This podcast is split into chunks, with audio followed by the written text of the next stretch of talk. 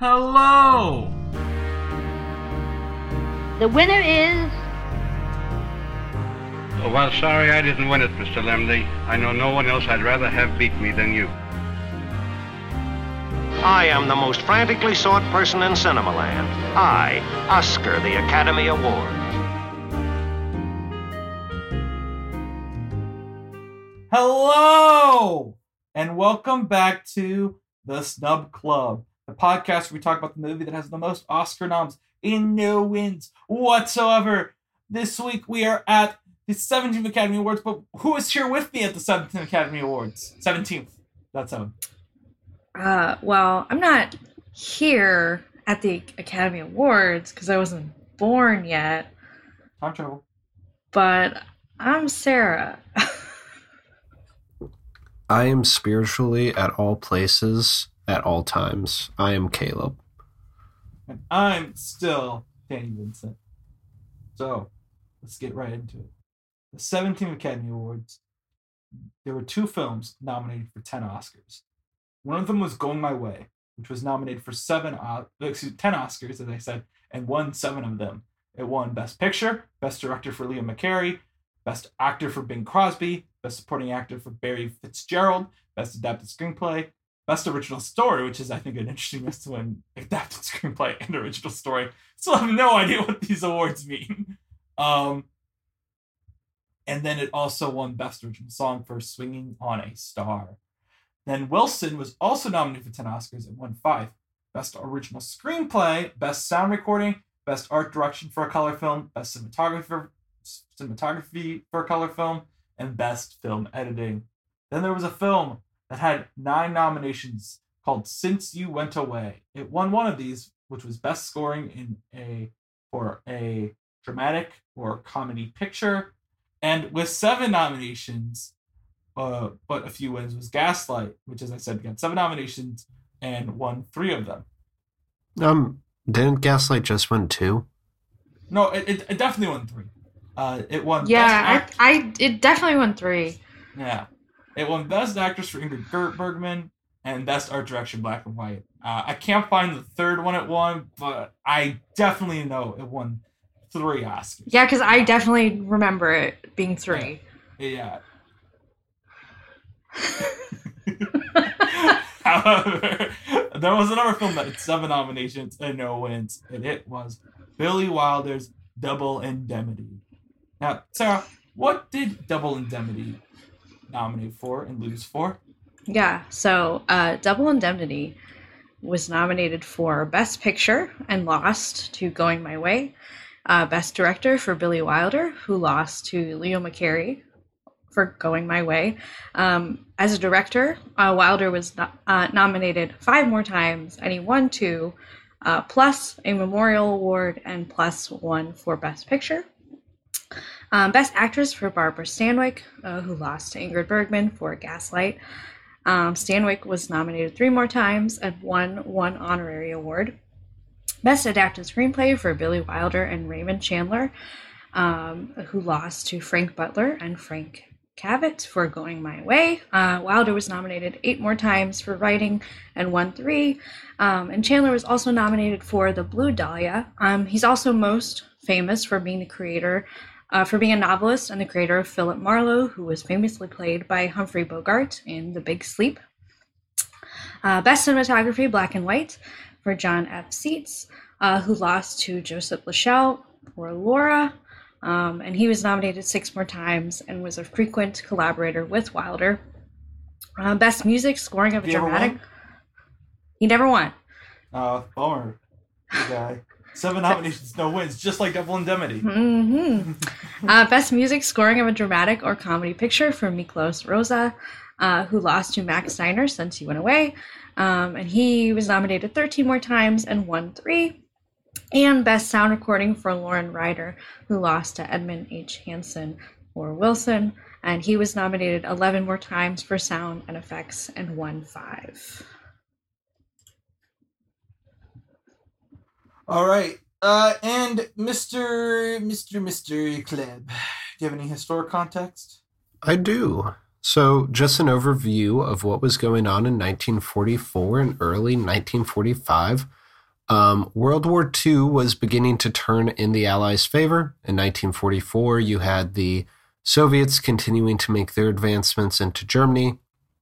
The Polish resistance uh, rose up and started um, pushing the Germans out of Poland. And of course, you had D Day, which um, was kind of the biggest foothold in Europe for the um, for the Allies. They even ended up taking uh, Rome that year as well. Uh, within a couple months um, of the ceremony in 1945, uh, victory in Japan would also be secured, and World War II would come to an end. Um, however, our film today doesn't really talk about World War II. So instead, I'm going to talk about film noir because we haven't really touched on that. Um, film noir was a film movement that took place in the 40s and 50s. It kind of grew out of German expressionism, both American filmmakers taking influence from German filmmakers and also German filmmakers coming over from Germany um, uh, at the beginning of World War II. Um, and there are a lot of big uh, films around this time that were labeled film noir, although um, at the time they were just labeled melodrama. Film noir wasn't accepted as a kind of label until the 70s, although it was first uh, coined by the French critic Nino Frank in 1946. Um, like I said, lots of films around this time could be labeled as one. We have definitely watched some films that have some noir influences, like Dead End. Um, and Casablanca, which was uh, came out a few years before this, is also pretty heavily um, Never seen it. influential. Oh, it's really good. Saw it in theaters recently. Um, but Double Indemnity, while not the first, while not the best, is definitely one that captures a lot of the tropes of film noir. All right. Before we talk about Double Indemnity, do got to talk about the ceremony. Where the, I think there's only two real things to note here.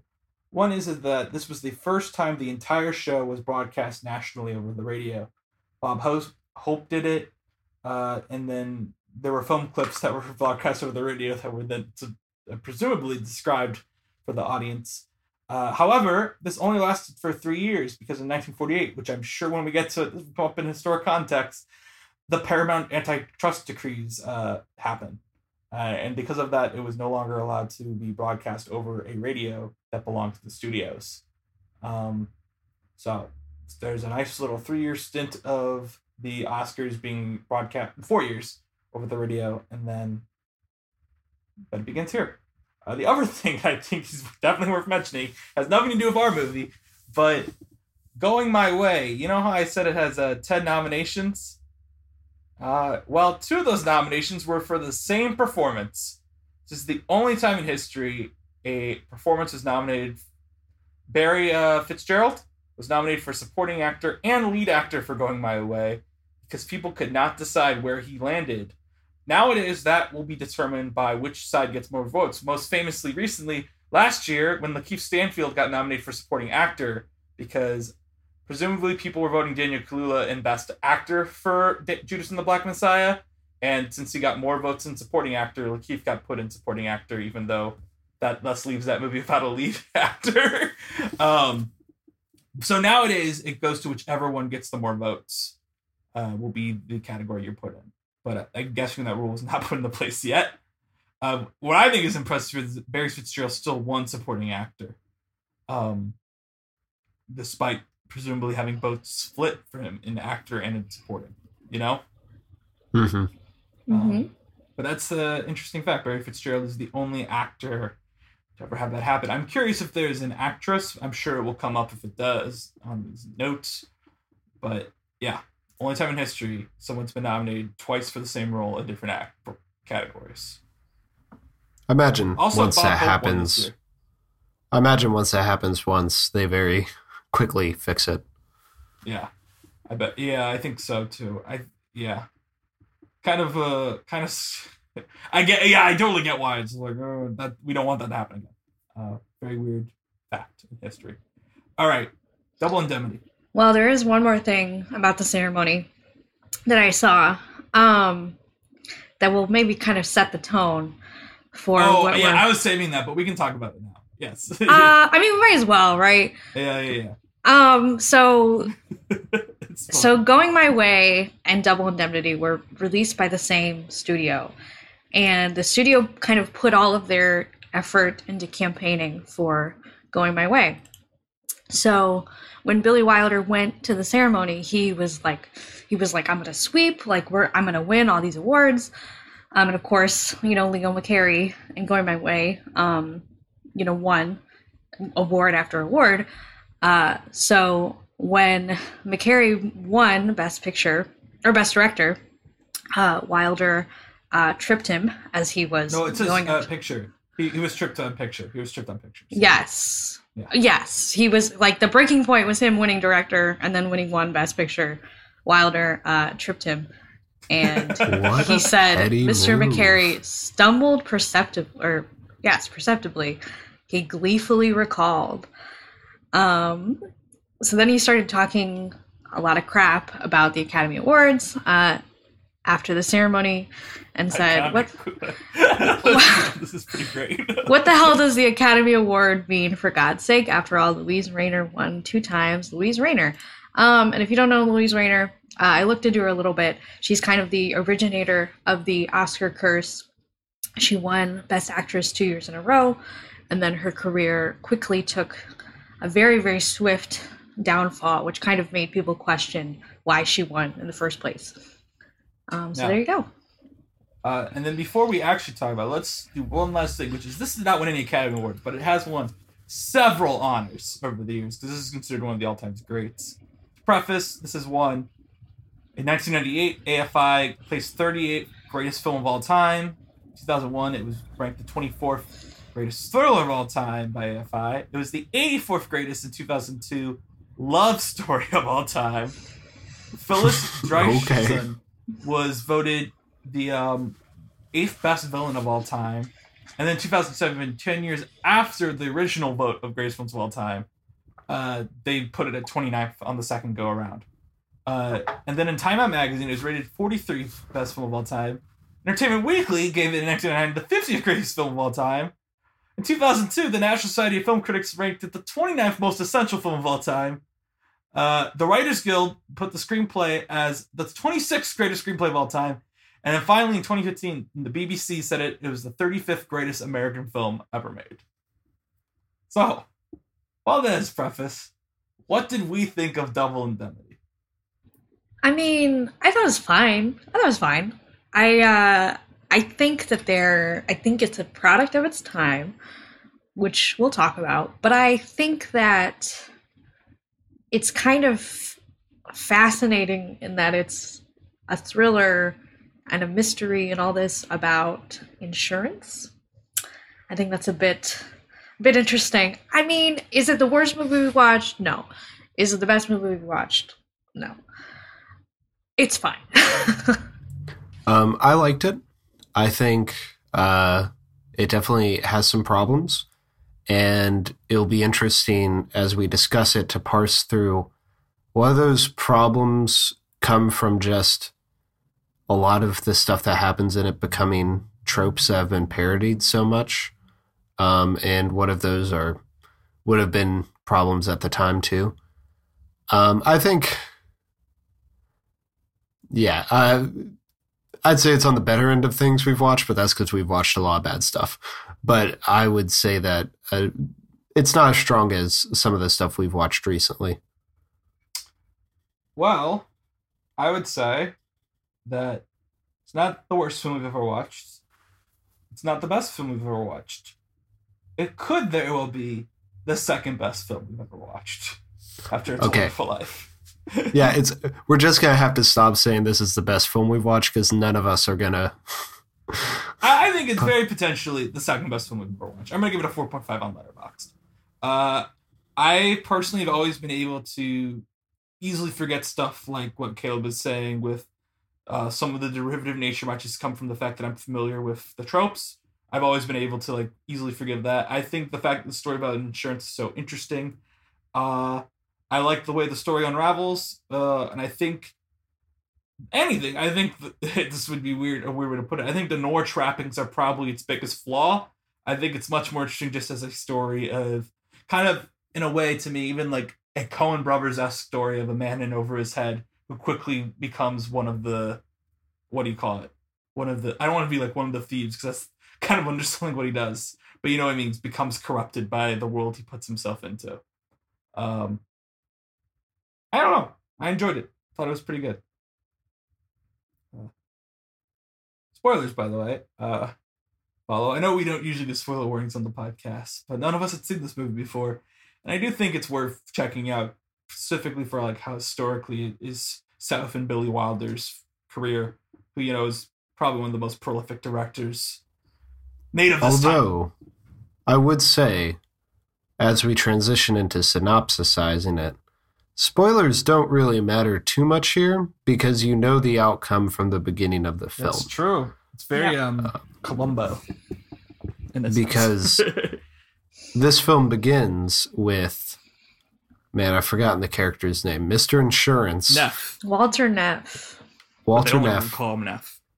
which I found into- out they were going to name him Walter Ness, but there was an insurance salesman living in LA named Walter Ness at the time.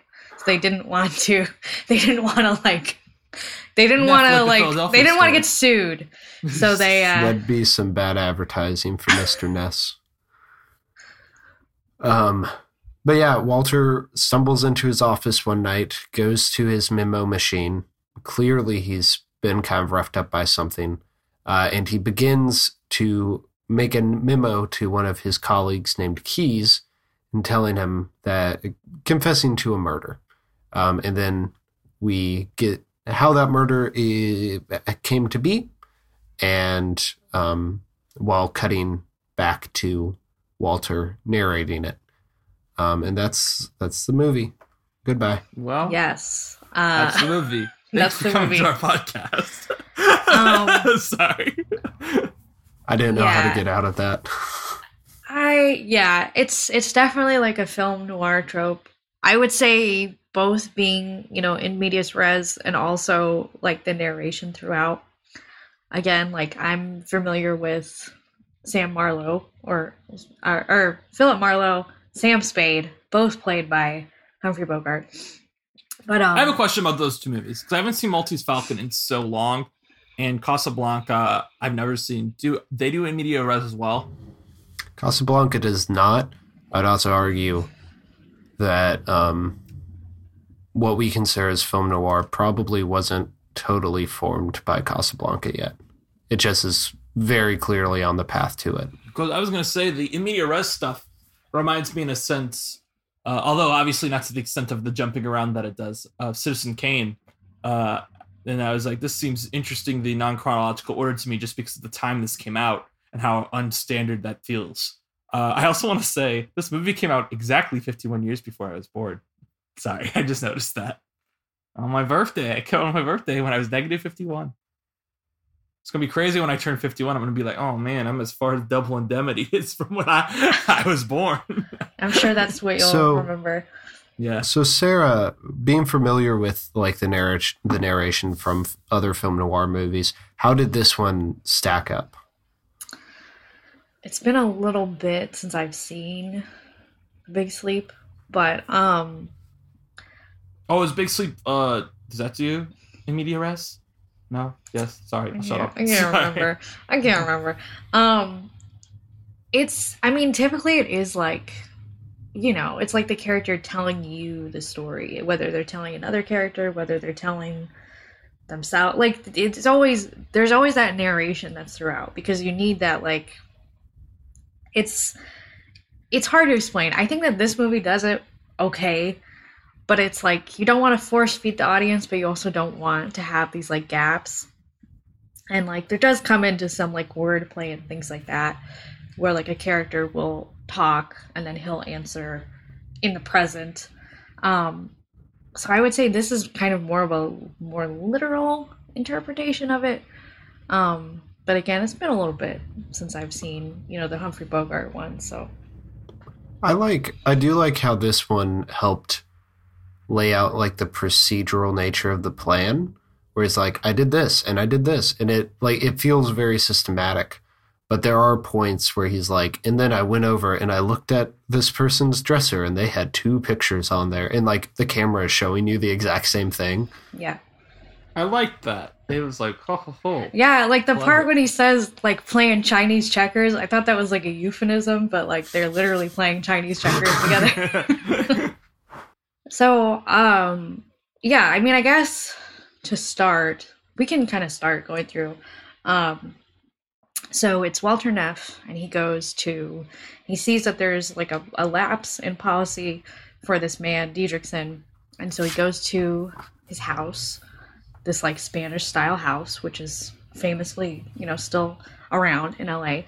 And um he meets uh the guy's wife, Phyllis Dietrichson, and she's naked, which is like, ooh, naked woman. I was Um, gonna say, I felt like this movie, to me, one of the reasons it feels so crazy to me, it's really. Ch- I don't know. I don't think I've seen any other movies around this time where like the characters are all pretty like. it's gonna sound bad that what triggered me to think about this was you mentioning that she was nude, uh, but it's like they're so apprehensible morally. Yeah. Yeah. Because they really this is really just like we're killing somebody and we're gonna try to get away with it.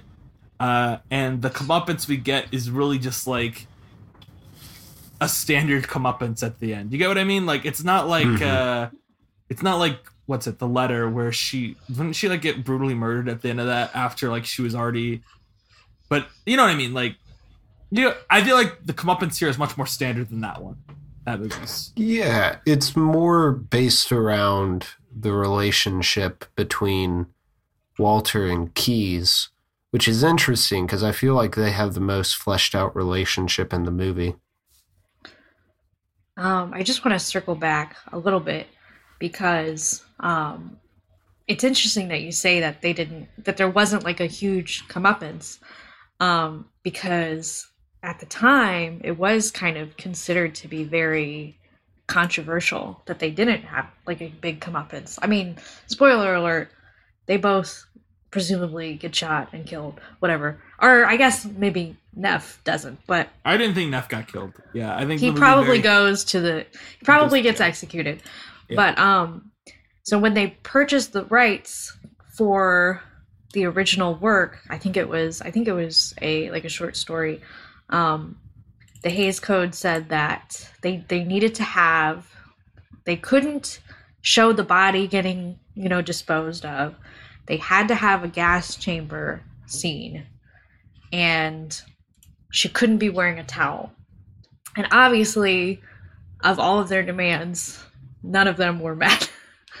um, so, and I, I like I think the reviews reflected this as well. I remember seeing um, people, yeah, uh, the New York Times said uh, the two lead characters lack the attractiveness to render their fate of emotional consequence. Um, so take that as you will, but it seems like people were kind of like, why didn't they get punished for this? Which is one of the interesting things about film noir as a genre. It's much more cynical than the films that came before. And part of that, I mean, things usually end badly for characters in film noir, but it's not all, it's usually more matter of fact. Now, shall we talk about? Should we continue with the plotline, or should I mention something? I feel like it's pretty important to mention this movie. I mean, Mention away. if it's relevant, sure. Uh, well, baby, it definitely is relevant, baby. baby. uh, I, I, I- do think it's so. There was a running joke of my uh, other film friends with this movie because they had a movie night with it last year and I missed it. Then afterwards, everyone just started going, "Hey, baby," to everyone in our chat. And I was curious about it, and then uh, once Neff really gets to know Mrs. Dreicherson, because he pretty much only calls her Mrs. Dreicherson or baby. I don't think he ever calls her Phyllis. It's just baby. Hey, baby. Well, so like Fred MacMurray at the time was he was always like the nice guy. He never played like any like morally reprehensible characters. Um and he did the same thing later in the apartment where he played a man having an affair. Um so like audiences were like, "Whoa, like this is the nice guy and he's playing like a jerk." and he like he personally had like a lot of reservations about it. Uh, I think he's probably like one of the weakest actors in the movie. He was the dad in the Shaggy Dog. yeah, see, like he's the family man. And like it's funny He is too. There's a big like a big continuity error is that he's wearing his wedding ring throughout the entire movie. oh, that's funny. I didn't notice that. It's the uh, it's the cat hand scandal of its time. I Um, I would agree. I do think he's one of the weaker elements. I think that um, for me the standout for me um, the standout here is the actor who plays Keys. I really like the, the character of Keys. He's He's, the uh, arbitrator. So he He reminded me of Stephen Root. Yes, he is kind of Stephen Rudish. Um, so his whole thing is that he is very good at sniffing out bad insurance claims, and he sees it kind of as like a righteous crusade against them. And he wants, um, he wants Walter to like be his assistant, and Walter doesn't want to do this because um, that is, scene is incredible. Uh, to me, I thought that was one of the funniest scenes in the movie. The closer the movie gets to being a comedy, yeah, Uh, and I don't think it's intentionally supposed to be funny. it's a fifty dollar pay Decrease decrease, which I I looked it up. That's seven hundred dollars. That's a pretty substantial amount of money. Like fifty dollars today is pretty substantial, but seven hundred back then. And Um, then he's like, "You're lame for not wanting to take this decrease in pay," and it's like, I mean, anyone would take would be like, "No way" to a fifty dollar decrease in pay. but it's this really interesting, um, like juxtaposition where you have a character who is so such a blank slate, and obviously throughout the plot, like falls into corruption, and then you have just this very self-righteous character, but for some reason the self-righteous character really sees something in the blank slate, and I'm never quite sure if the movie shows me what Keys sees. It's just the eleven year relationship. Like we're told it, yeah, we're not.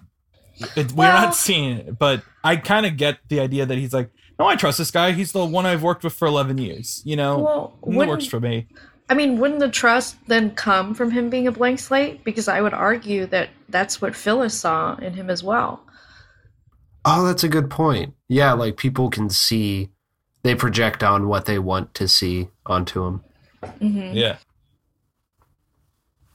which also plays into the plot to kill Phyllis's husband Yeah. because he has to he has to pose as the husband. So he even fills kind of that blank slate role in there. I feel like I- this is always worth talking about when it comes to movies like this. Is that I think there's always an interesting moment where, for me, I have to confront my own morality because you know these movies always like are like these are bad people to murder them, but then they show the character in like the, that they're killing in the most negative light possible, uh, and I'm like maybe he does deserve to die. They're like, well, no, he doesn't, and this is me admitting to murder on this podcast. Okay. All right. We'll keep that in mind. Jinx, when the when the Jinx comes out, the Jinx season two comes out in ten years about me. This is the episode we're going back to look at. Joe, uh, clip and ship this. what? We're gonna need this for our evidence file. By the end of the episode, there's going to be sirens just like outside. oh no! Oh, that would be the perfect parody of this: is to do like a podcaster is talking to their editor and confessing to murder. Let's restart the episode and do it that way. no, I'm kidding. Can we keep our gaslighting joke? What joke? There was no joke. Yeah, I don't know no what jet- you're talking that's like- about. We were being serious. this is very serious. Yeah.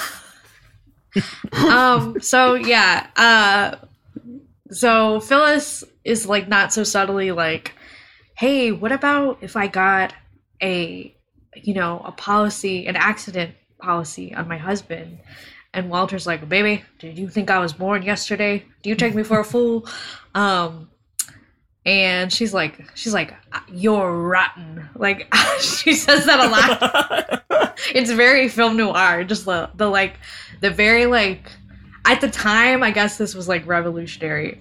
I don't know. Then it's very like god wait until we get wait until we get to trial of the chicago seven. The ti like the dialogue is very Respect for the snappy. The dialogue is just Yeah. very like back and forth. Sarah, I want to just tell you right now that uh, if you think it's going to take us to Chicago Seven for us to get to Sorkin, you're sorely mistaken. He pops up Oh, at least three times on this podcast. All right, well, it's been a good Hopefully, run. being the Um, Ricardos wins something. So it's just been a good run. Uh, you can I'm see Sarah. the cogs. Nice to see You you. can see the cogs in Sarah's head turning. It's like, how do I get out of this? Um, so yeah, he's like, whatever, I'm out of here. I'm not, I'm, I'm, I'm not that kind of guy, whatever. And she's like, well, I'm not that kind of girl. Um, and then she finds him, and he goes, I'm crazy about you, baby. And they kiss. Baby. Uh,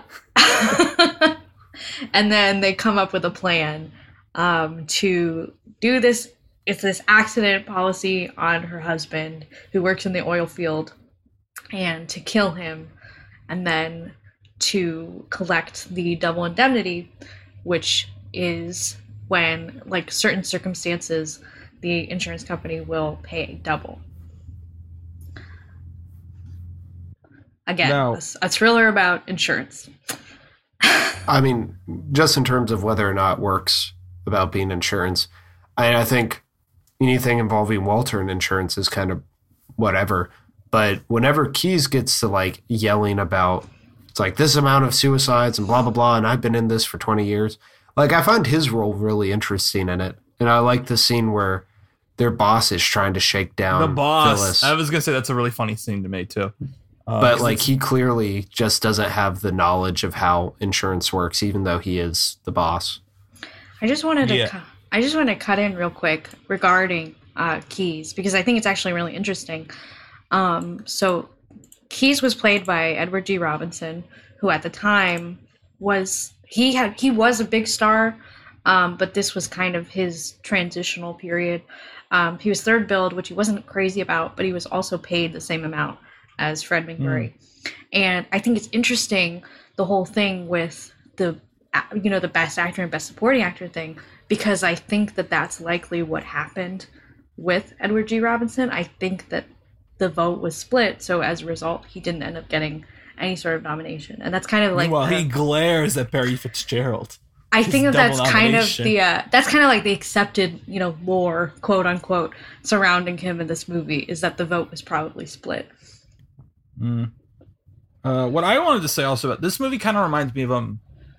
I always mention Steven Soderbergh as the best example for this modern day, but most heist movies are like this. I like the portion of this movie where they murder the guy because it really does just feel like experts doing their job, and you're watching it and you're like, "Ooh, this is not like it's a procedural type of filmmaking that I always really enjoy." It's like, oh yeah, they're not going to mess up here, so it's just kind of interesting seeing the machinations of the plot play out the way It's like an episode of Dragnet.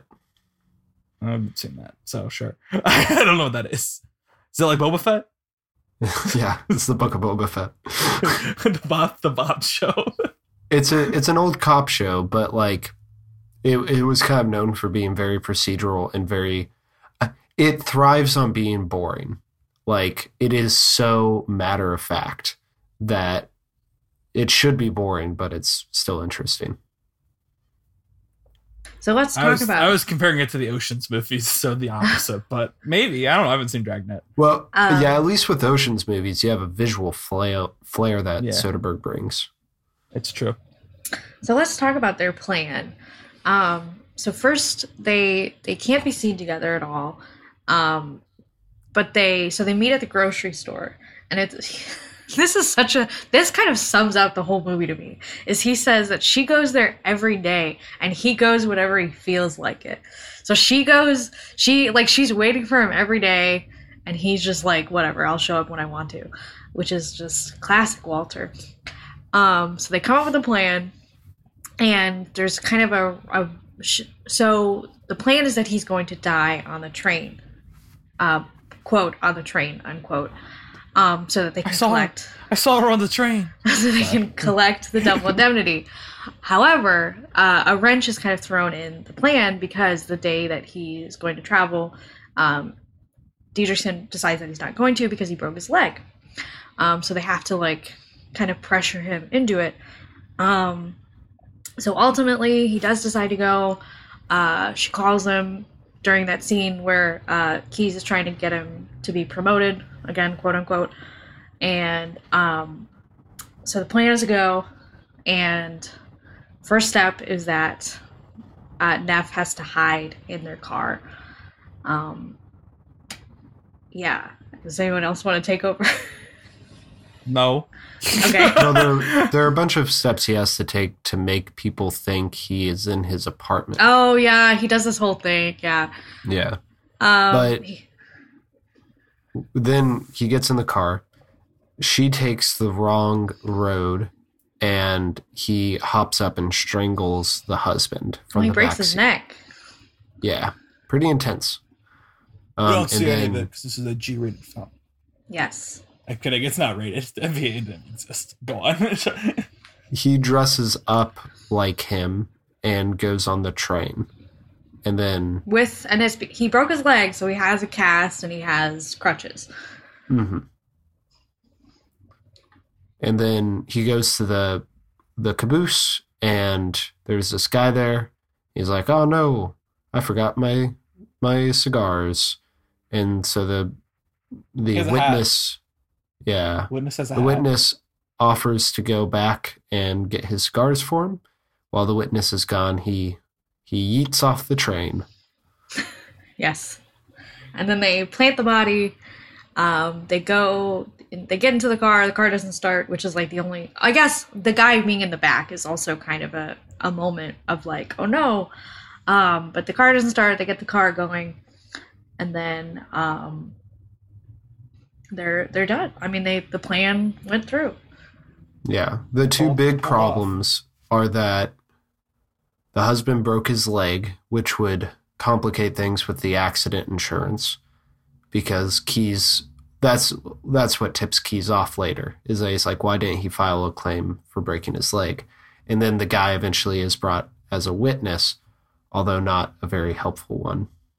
Yeah. Well, the witness he's helpful. He's he. He says he, He did. he says- didn't see Dietrichson. Is the big yeah, thing. He's just he just cannot tell while looking directly at Neff that he saw Neff and hearing Yeah. Neff's voice. Um, but he helps to a degree, and then he goes to like get his osteopath, which helps him out too.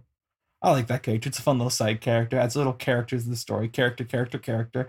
Um, you know, we forgot to talk about a character who's pretty important to the story earlier. The daughter.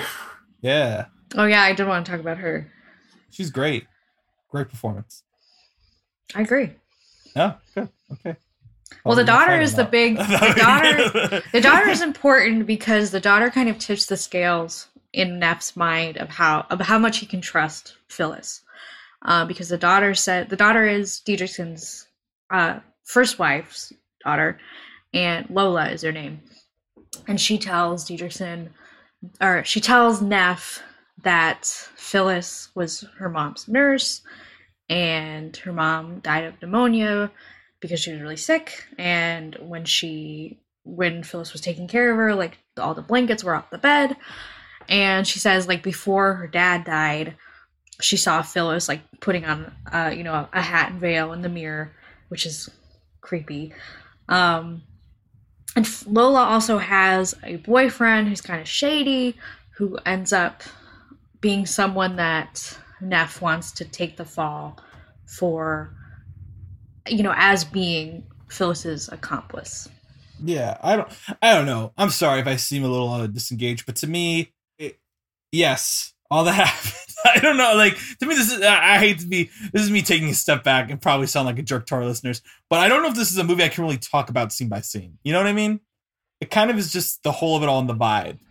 Maybe, maybe I'm crazy. Maybe, maybe you guys could just fire me. What's in what, well, what's in the atmosphere? like you said the vibe, so like what atmospheric elements like appealed to you?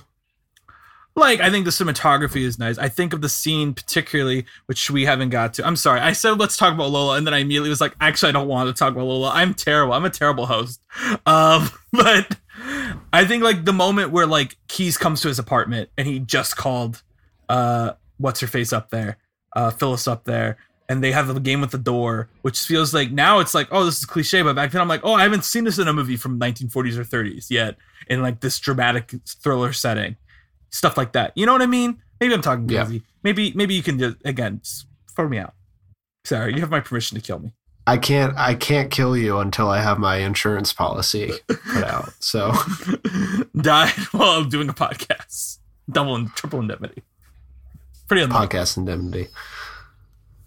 Um, Lola, I think Lola's part is really saved by the actress. Not that I think she's the best performance in here uh, by by any stretch, but I feel like it's kind of a nothing role that's mainly there to serve as like a piece of the plot. But I feel like I feel like the act- actress takes advantage of her two or three scenes to really um, ingratiate the viewer to her. I was worried they were going to do something with her Neff. I didn't want them to get in like a relationship relationship. Uh, Yeah, and they didn't. They didn't. I just felt like it was going there potentially at one point. I was like, please don't. And then they didn't. So I was like, oh, relief, you know? She's also one of the only moral, like just plain morally good characters in the film.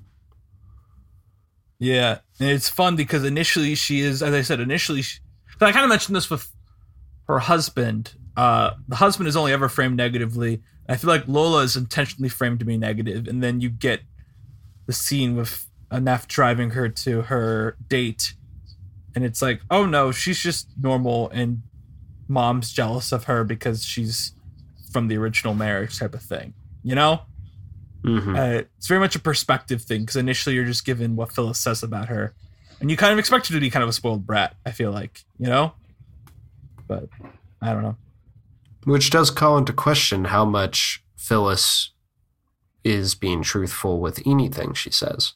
There is that line where she talks about how her husband hits her. Her husband's definitely a jerk, but by the end of the movie, I'm really wondering if she just said that to kind of Yeah. get Neff on her side.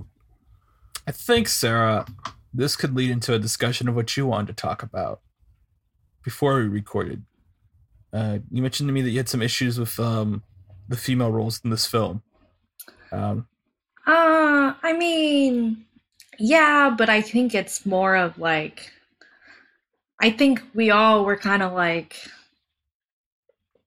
I don't know if I would call this a romance. And I think that it's, I think it's interesting that AFI or whatever called it such a great romance when I think it's kind of obvious to me, at least from the beginning, that they're playing each other, or at least at least Phyllis is playing Nav. I was gonna Nav say, yeah, I agree Phyllis playing. I think what's face is just kind of a mark. Uh, yeah, like Neff it's pretty kind of obvious. To me, it's pretty obvious that she's playing him the whole time. She says she's pretty fast and loose with saying "I love you." Um, it just it's kind of it's interesting because it seems like Neff doesn't necessarily. I think because the romance is so like underdone, it doesn't seem like he has much of a motive besides just you know pretty woman.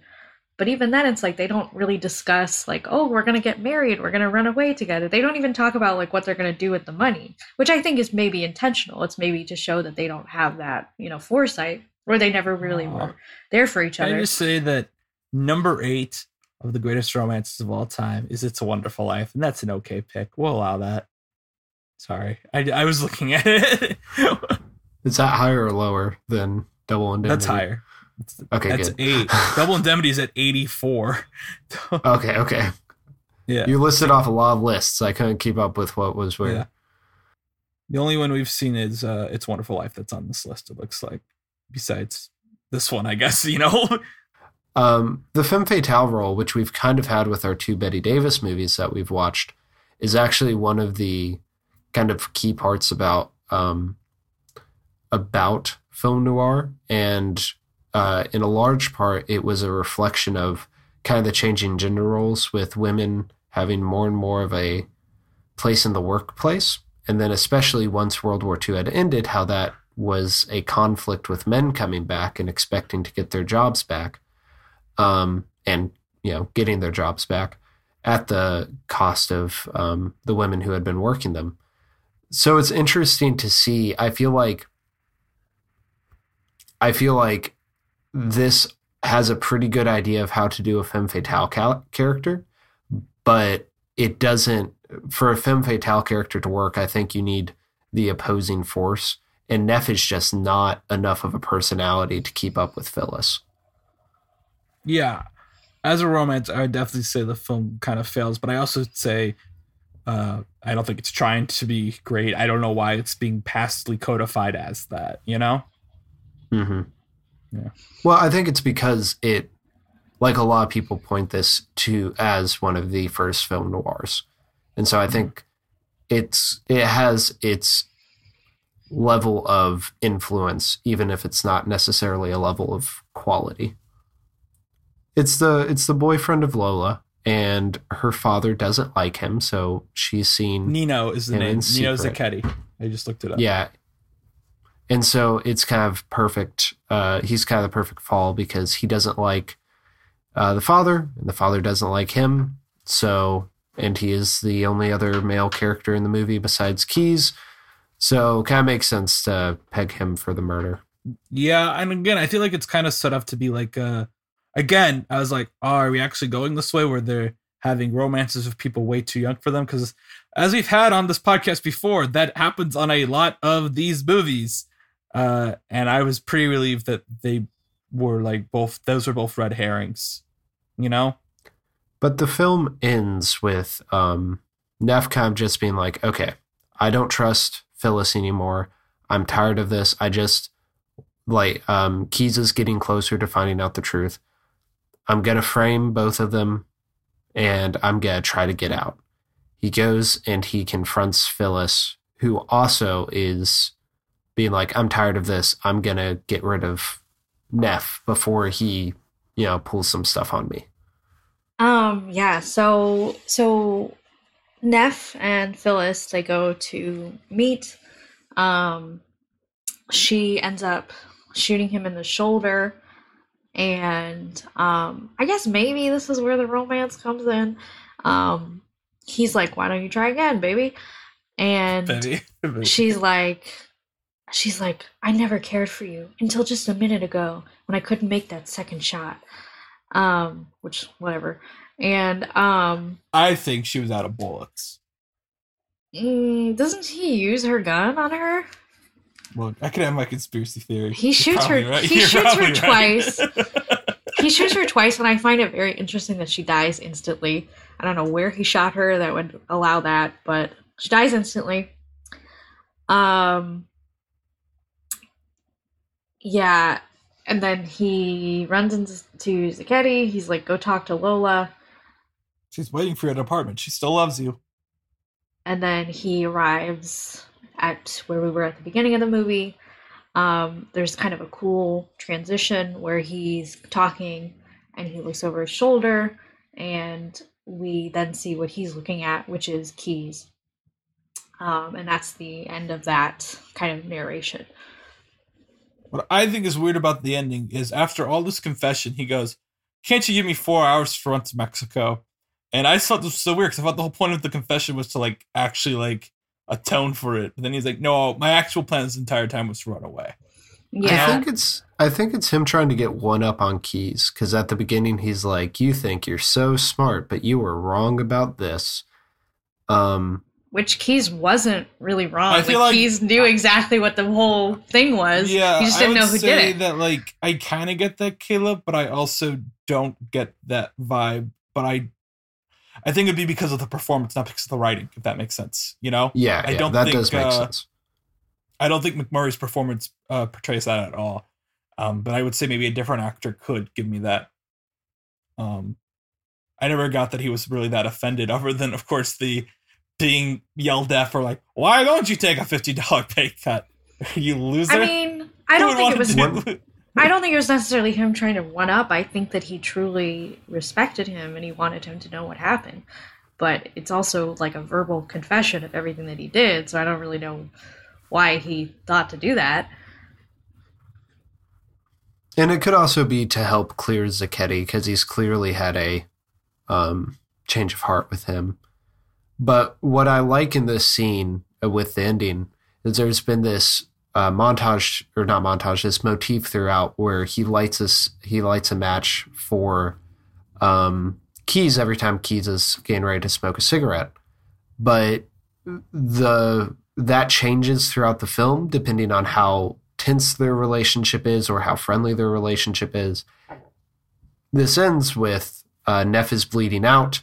Um, he tried to run for the elevator, but he can't make it. He pulls out a cigarette to smoke, and then um, Keyes lights the match in the same way for him.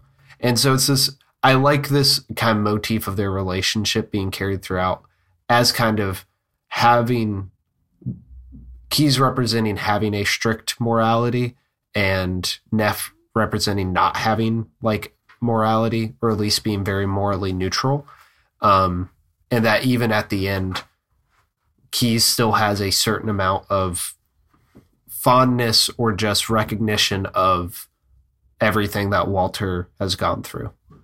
so I really liked this movie, but it's a movie that like unlike the crowd where like I liked it to the point where I could passionately defend it. Everything about this movie I just kind of like.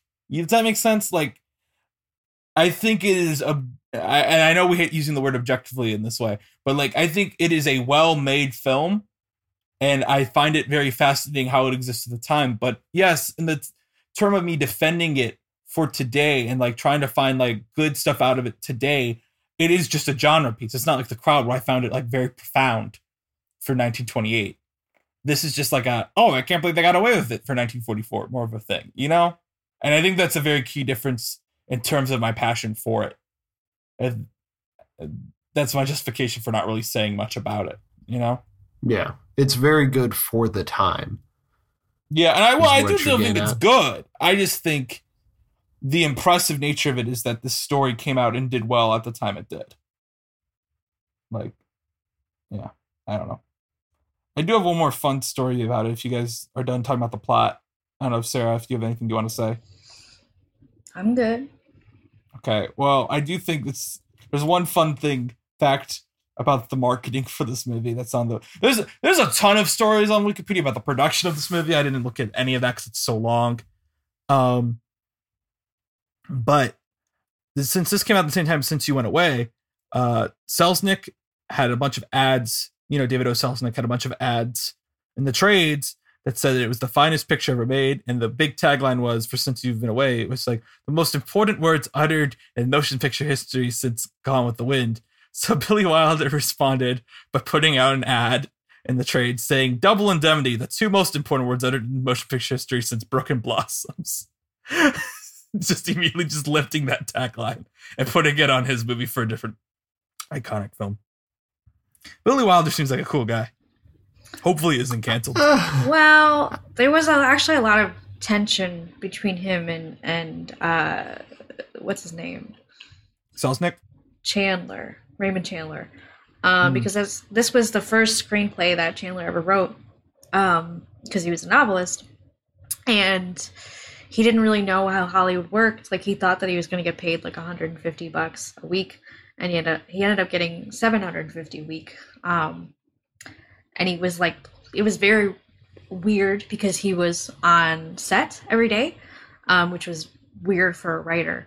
He just didn't like how Wilder wrote the movie. He didn't. He wanted it to be very true to the novel or the novella, um, and Wilder wanted to do his kind of signature, you know, quick-witted sort of thing. So they didn't get along at all.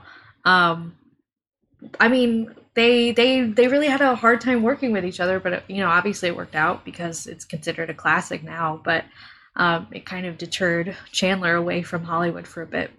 Since we ended last week's uh, episode by talking about our experiences um, with Wilder, I wonder because this was this is kind of exactly what I expected from hearing about Wilder films, but never having seen one.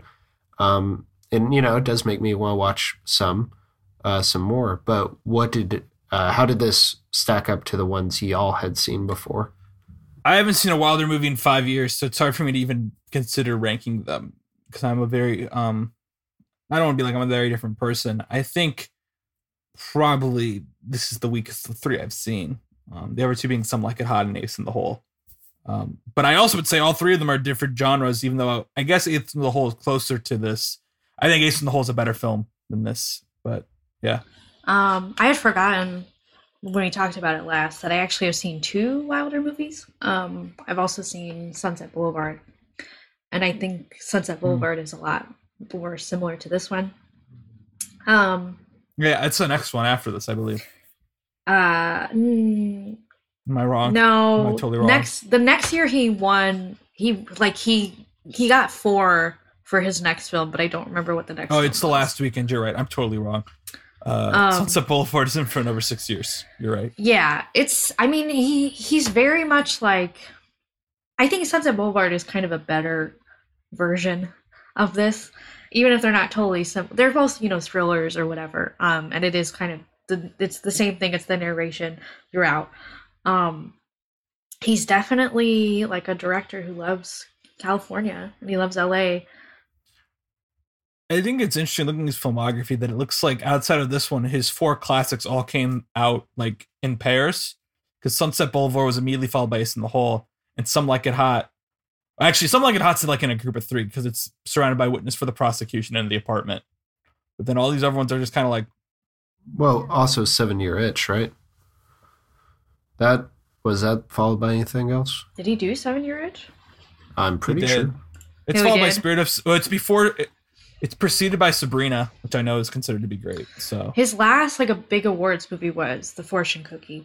Um so I would say that I would say that this movie probably was him starting to find his stride because the movies that I've seen after this were definitely better. Um I've seen Sabrina as well. I forgot about that. so I've seen what? I've seen Sabrina as well. I forgot about that. Um and I would say Does yeah, I would Sabrina say have a teenage witch? also great. Um, but yeah, I would say those three that afterwards are better than this. And I think that this was kind of the start of um I would say this is kind of the start of his career kind of taking off and him really finding his stride as both a writer and a director. All right. Nom- nomination time? Yes. Nominations. Nominations. Yes. It was nominated for Best Picture, Best Director for Billy Wilder, Best Actress for Barbara Stanwyck, who we did not talk about at all. Best Adapted Screenplay for Billy Wilder and Raymond Chandler, Best Cinematography Black and White, Best Music Scoring of a Dramatic or Comedy Feature, and Best Sound Recording. Um, I kind of mentioned this earlier. Uh, I think well, there's a lot of good aspects here because, as I said, I like the movie, but I'm gonna go with best score. I thought the score was excellent in uh, causing great atmosphere for this. I it, I heard it throughout, which I feel like for a lot of these movies, they just kind of come in at random points. I think the score is a pretty constant presence here, and it always adds to the film. So, score. Yeah, I also say score. I think that it has a it has like I could the score is distinct, unlike the other movies that we watched that have you know that have been nominated for score. I think this one is pretty iconic. Interesting. The score and the narration were the two things that I kind of struggled with, just because I've seen so many parodies of both of those uh, type things. Um, I think I'll go. It, it seems kind of like the basic pick, but I'm gonna go cinematography. Obviously, that's one of the most distinctive elements of a film noir. But I really, I really did like uh, what uh, what John Seitz did with this film. So I'm gonna I'm gonna say that. I was tempted to give it to Billy. Yeah, you said it right. I think I was tempted to give it to Billy for director, but I also think it's more funny for him to trip uh, Leo McCarey, so I don't want to mess with that. So It's weird. That's one of those things that's funny in the past, but if that happened like this year at the Oscars, Maybe I think canceled. I Well, I was gonna say, I feel like though we have had people be sassy about the Oscars recently. Most recently being after the 2018 Oscars, where someone asked Spike Lee what he thought of Green Book winning, and he just went like, Not my cup of tea. "Yeah, not my cup of tea." Yeah. Well, he also stormed out, and we also got that amazing GIF of uh Chadwick Boseman being like, "What the hell?" Chadwick giving the like side eye. okay, I did just think if Jane Campion did trip Lin Manuel Miranda, that'd be hilarious. Lin oh, what Lin Manuel Miranda tripped Billie Eilish? I'd be okay with that. We have to add a nomination. um. Oh, this is easy. I need to look up his name. Um. Where's the cast? Yes. Um. Yeah. Uh, Edward G. Robinson, uh, I really liked his performance as Keyes. It kind of sold the whole film for me. Um, and I would, I, I'm kind of surprised he wasn't nominated for supporting. Um, as unfortunate as it might have been for him to start transitioning into supporting roles, he he did this one well. Sarah, what about you? Um, I'm gonna give mine to Jean Heather, who played Lola, um, because I thought she did really well, especially during her like confession scene, talking about uh, how evil her stepmother is. Yeah. Uh, so uh, I had, as I always do, I had mine in a backup, and you guys picked both my first choice in my backup. So I will also go with Edward G. Robinson for supporting actor, because he's the one who I ultimately wanted more of. Uh, like you know what I mean. Ultimately, feel like it's more of a snub nom, but I think both of these choices are excellent. Surprised, I think they're both better than Stanwyck, honestly, in this movie. Uh, I get why Stanwyck is the big like draw in terms of like oh the acting, uh, but I gotta go with Edward G. Robinson, supporting actor too. Um, all right. Did do you guys know off the top of your head if Jean Heather went on to do bigger things? From She this? well, well, I can tell you, I can tell you. So this movie and Going My Way, uh, which of course came out the same year, were kind of her debut. Um, she got into an uh, car accident a few years later. Um, ended up getting a lot of cuts on her face, and then unfortunately had to retire because the face is the money. So that was kind of her her career, which was pretty short, unfortunately. Yeah, that's unf- because you do you can see in this um, that she has a lot more skill than is required in this movie, Mhm. and so with a with a starring role, she probably could have left a really good impression. She's in a. Was she in anything else that was big? Doesn't look like it. I don't Uh, think so. yeah. I think she was pretty. She was a dancer, so she did a lot of like, you know, like ensemble roles and stuff like that. Uh, but nothing too. I mean, this and Going My Way were kind of her, you know, her two big roles in one year. So next week. I know you guys want to know what movie we're covering next time, but more importantly, the next well not more importantly but importantly next time. Uh by the time this episode is out the oscar noms will have been announced. However at the time of this oscar this recording the oscar noms have not been announced. Uh so at our next time we're going to try to look at the current oscar noms and see what we think we will cover in 2026 uh on this podcast. We'll try to we'll put out our guess for what movie will be the snub club film this year. But we will also be covering another movie uh, drum roll, please. Next week, we'll be going to the 18th Academy Awards and we'll be covering A Song to Remember. Woo! Sarah, since I presume you have it opened up because of stuff that happened that Joe edited out, who is the director of A Song to Remember? Um, A Song to Remember is directed by Charles Vidor, and it is a biography about Frederick Chopin. Cool.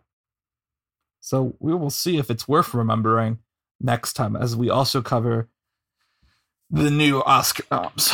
Also, I don't mean to get ahead of myself, but according to Wikipedia, Anne Rand hated this movie. So we shall see Hey, why. Who hated it? that's a good And- sign. Anne Rand. Oh, great. Cool. um, Oh, I'm right. so excited. We're gonna piss off a bunch of libertarians. I'm Danny Vincent. You can follow me on Letterboxd at Blankmans. You can also follow my other two podcasts, Wise with Ty and Dan, a Marvel podcast where we talk about right now Men in Black and a variety of other things. Who knows? And then you can also follow uh, my other podcast, Stuff Club. Uh, sorry, I'm saying the, the thing I said in the last podcast I was on. Follow me on Blankmans on Letterboxd if you want my reviews. I am Caleb. You can follow me at the Myth King on Letterboxd. Um, and you can follow me on at Caleb from the Real World on Instagram and YouTube, where you can find my litany of other podcasts, Hot Trash Unlimited, All New 52, and Star Wars Therapy. And a special thanks to our editor, Joe Schrimmer. Thank you, Joe. Thank you, Joe. Thanks, Joe. Um, and I'm Sarah Knauf. You can find me on Letterboxd, just my name, Sarah Knauf. Um, you can find me on Instagram and Twitter um, at SGK 29, E-S-S-G-E-K-Y 29. Um, you can find us uh, on Facebook, the Snub Club, uh, Twitter, Snub Club Pod, and Instagram, Snub Club Podcast. All right. Um, we'll see you all next time with a song to remember. And enjoy those Oscar noms that came out last week. Yeah. Goodbye, baby. Bye, baby. Bye, baby.